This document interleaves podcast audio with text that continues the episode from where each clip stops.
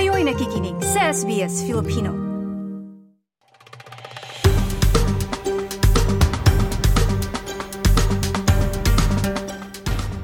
Ako si George Gregorio, tubong Bicol. Dumating ako dito noong 1990. Isa rin sa mga nagtayo ng Philippine Times noon ding taong yon. Kwento ng pakikipagsapalaran, hamon at tagumpay sa pagsisimulang muli. Ito ang Pinoys in Australia.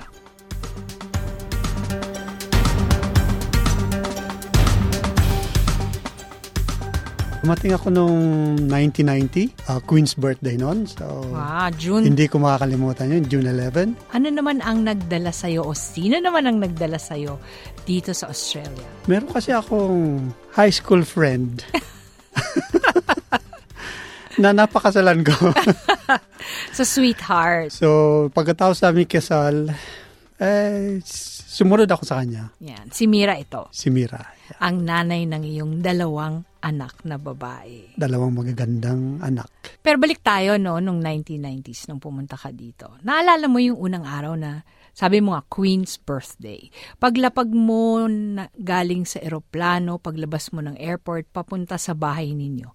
Anong naalala mong itsura ng Melbourne noon? Y- yung mga building niya mabababa, tsaka parang mga square lang ng mga boxes ng mga ano.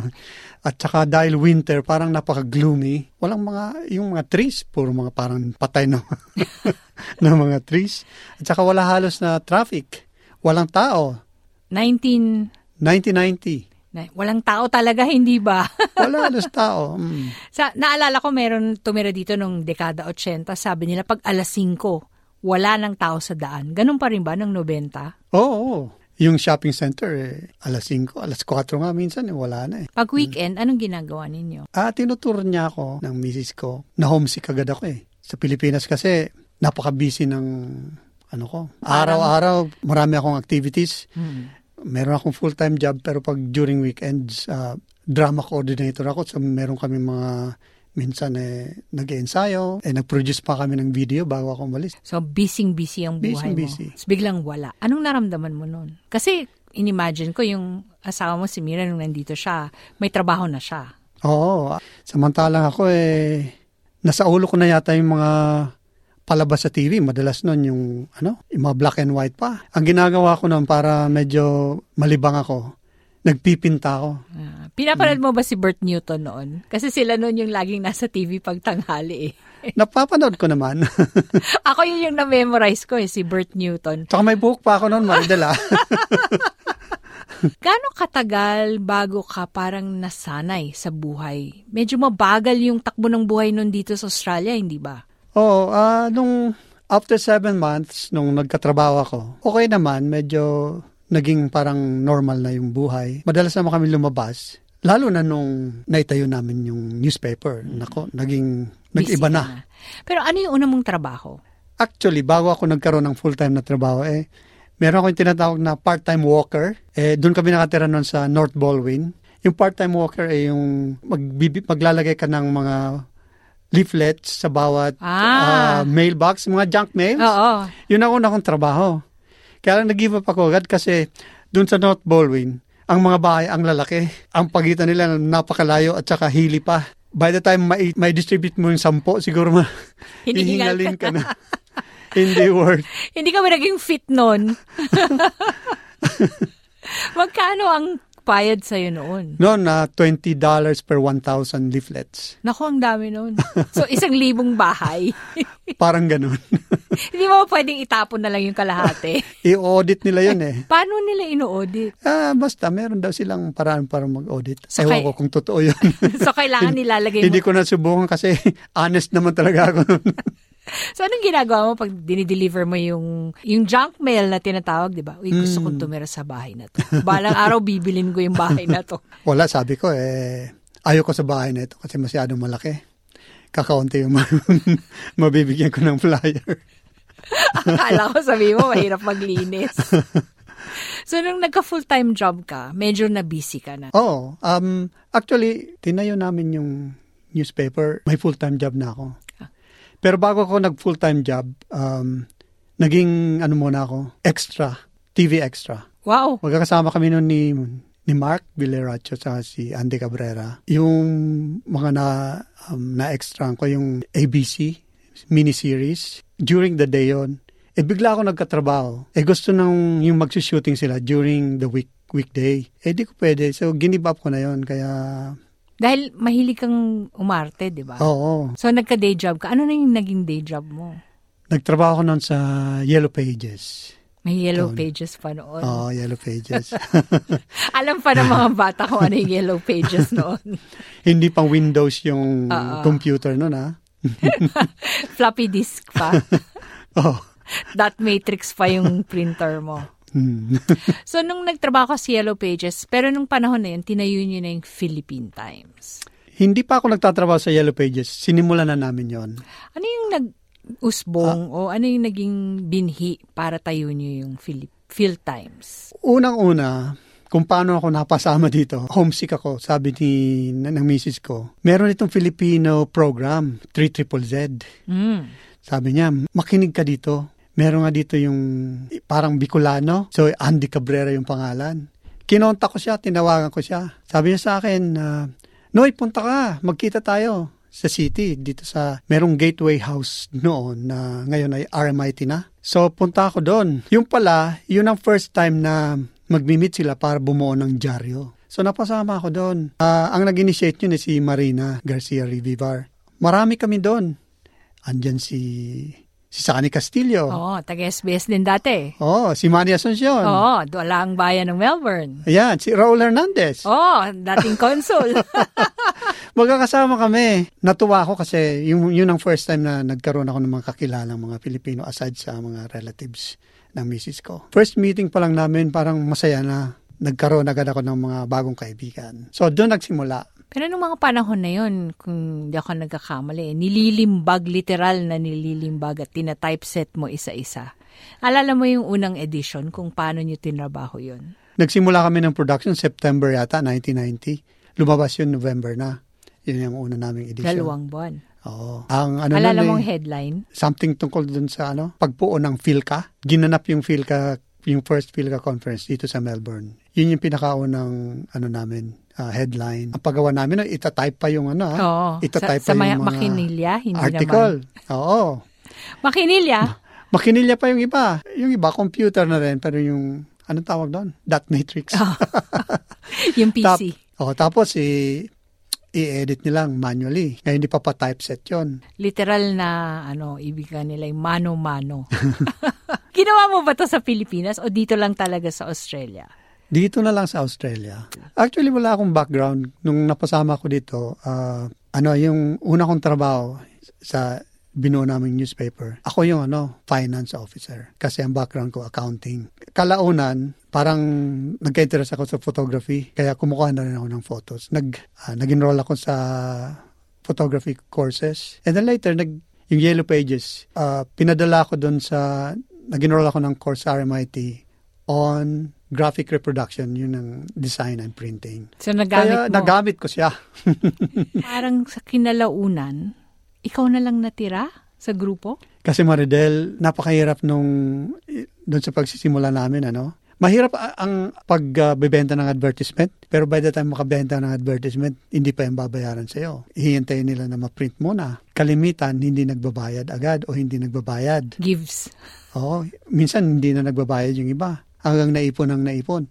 So for two years, talagang nag-suffer kami talaga nun. After three years, nirekomenda nila na isarado na yon. Sabi ko, bigyan natin ng, ano, ng, ng chance. Tama-tama noon, eh, I think during that time, eh, parang nag-evolve na rin yung, techno- yung technology nakakapag-print na kami, may laser printer na. Kami na yung nagka-copy and paste. Medyo nakakatipid na kami ng kaunti. Pero mahirap pa rin kasi napaka kaunti ng mga businesses dito sa atin na Nung willing mag-advertise. Oo. Oo. Pero merong mga support supporters din kami. Like especially yung Philippine Tours noon.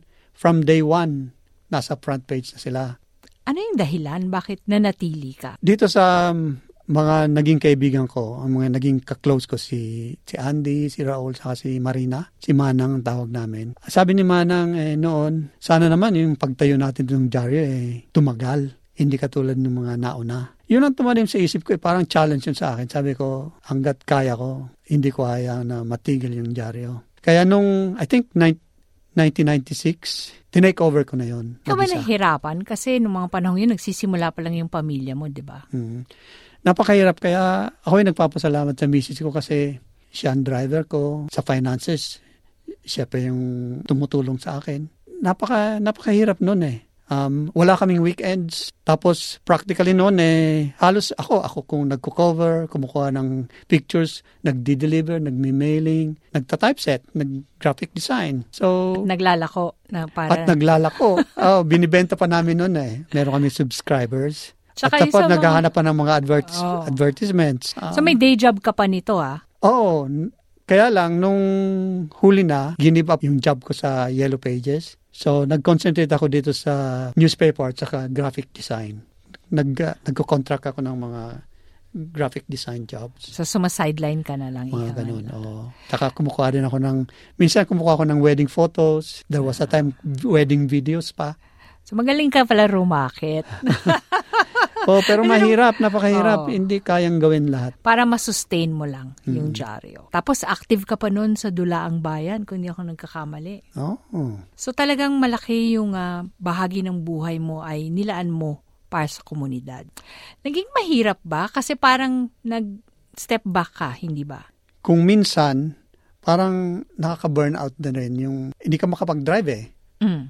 Yung misis ko, nagpapalaki kami ng dalawang bata. Every time lalabas ako mag-cover, kailangan kasama ko siya. So yun na yun, yun siguro ang may, may, may, ano, main obstacle kung bakit na, napakahirap. Hinati nyo ni Alice? Hindi, ang nangyari kasi, nangyari uli na nagkaroon kami ng parang financial crisis naman Sa- sa sa, field sa, time. sa dyaryo. oo. Um, maraming mga advertisements yung hindi nasisingil. Hirap na hirap na ako noon eh. Mabuti nung nag-join si Alice, siya yung naging editor ko. Inoffer ko sa kanya, i-take over niya yung ano, yung dyaryo. So makapag-concentrate ako sa online. Kaya ganun nga yung nangyari. So yun yung pakikipagsabayan ninyo sa teknolohiya. Oo. So ikaw ang namamahala sa Facebook at saka sa website.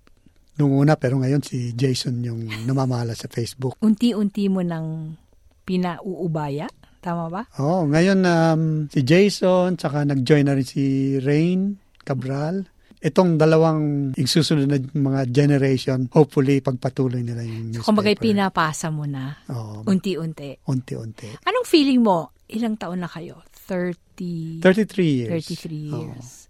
Anong feeling na nung nagsimula kayo, sabi sa'yo ni manang mo, sana may tumagal ito. Aba, tumagal nga parang anak mo na. Pasalamat na rin um, kasi meron din mga willing na tumulong at saka kung hindi dahil sa support ng family at saka yung mga advertisers uh, saka yung readers, siguro hindi rin ito magtatagal. Pero ano kaya yung meron ng Phil Times na tumagal kayo ng mahigit sa tatlong dekada? Sing tagal mo dito sa Australia. 'Di ba? Ano yung meron? Unang-una, passion siguro. Tsaka dedication and commitment. Kasi kung wala yun, eh, medyo mahirapan ka. Kung isipin mo yung pera lang, wala. Pero ano ang para sa'yo na pinakamahirap na hamon na hinarap mo sa pagpapatakbo ng dyaryo? Na nung nalampasan mo yon na sabi mo, eto na, magtatagal ito. Financial talaga yung pinaka-problema noon. Nakaipon ako ng seven credit cards. Wow. Para lang meron akong pambayad sa printer. During that time, napakadaling, mga late 1990s, napakadaling kumuha ng credit cards. Pero yun din ang parang nakapagbigay sa akin ng sobrang stress. Family, at saka sa dyaryo. So, yun yung time na um, laking pasalamat ko at um, doon tinulungan ko ni, ni Alice. Si Mira, anong sabi niya? Si Mira, um, syempre, parang hirap din siya. Syempre, naapektuhan yung financial condition ng ng pamilya namin. Hanggang ngayon nga eh, nagbabayad pa ako ng, nagbabayad pa rin ako. ng credit card na pitong yon Oh, isa na lang ngayon. Isa na lang.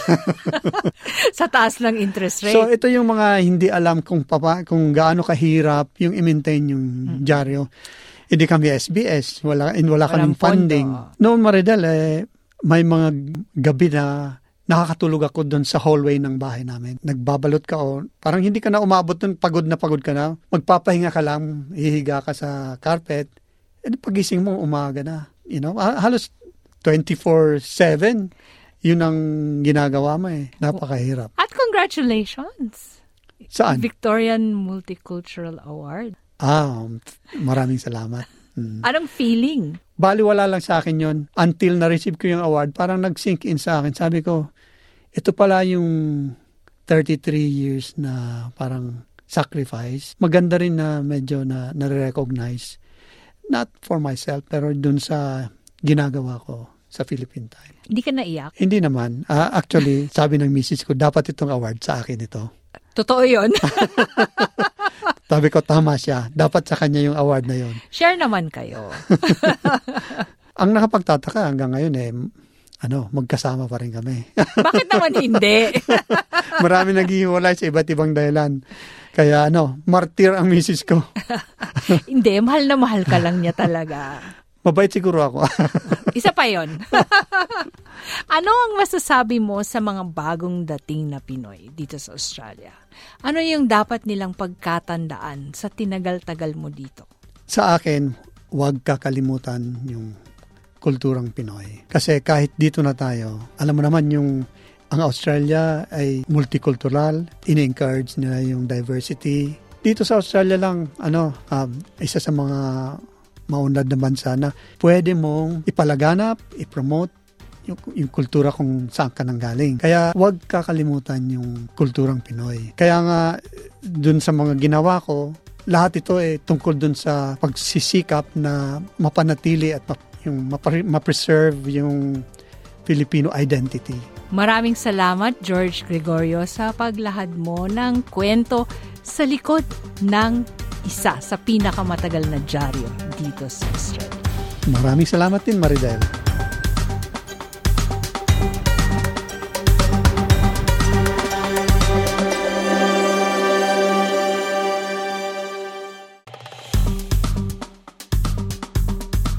I-like, i-share, mag-comment, sundan ang SBS Filipino sa Facebook.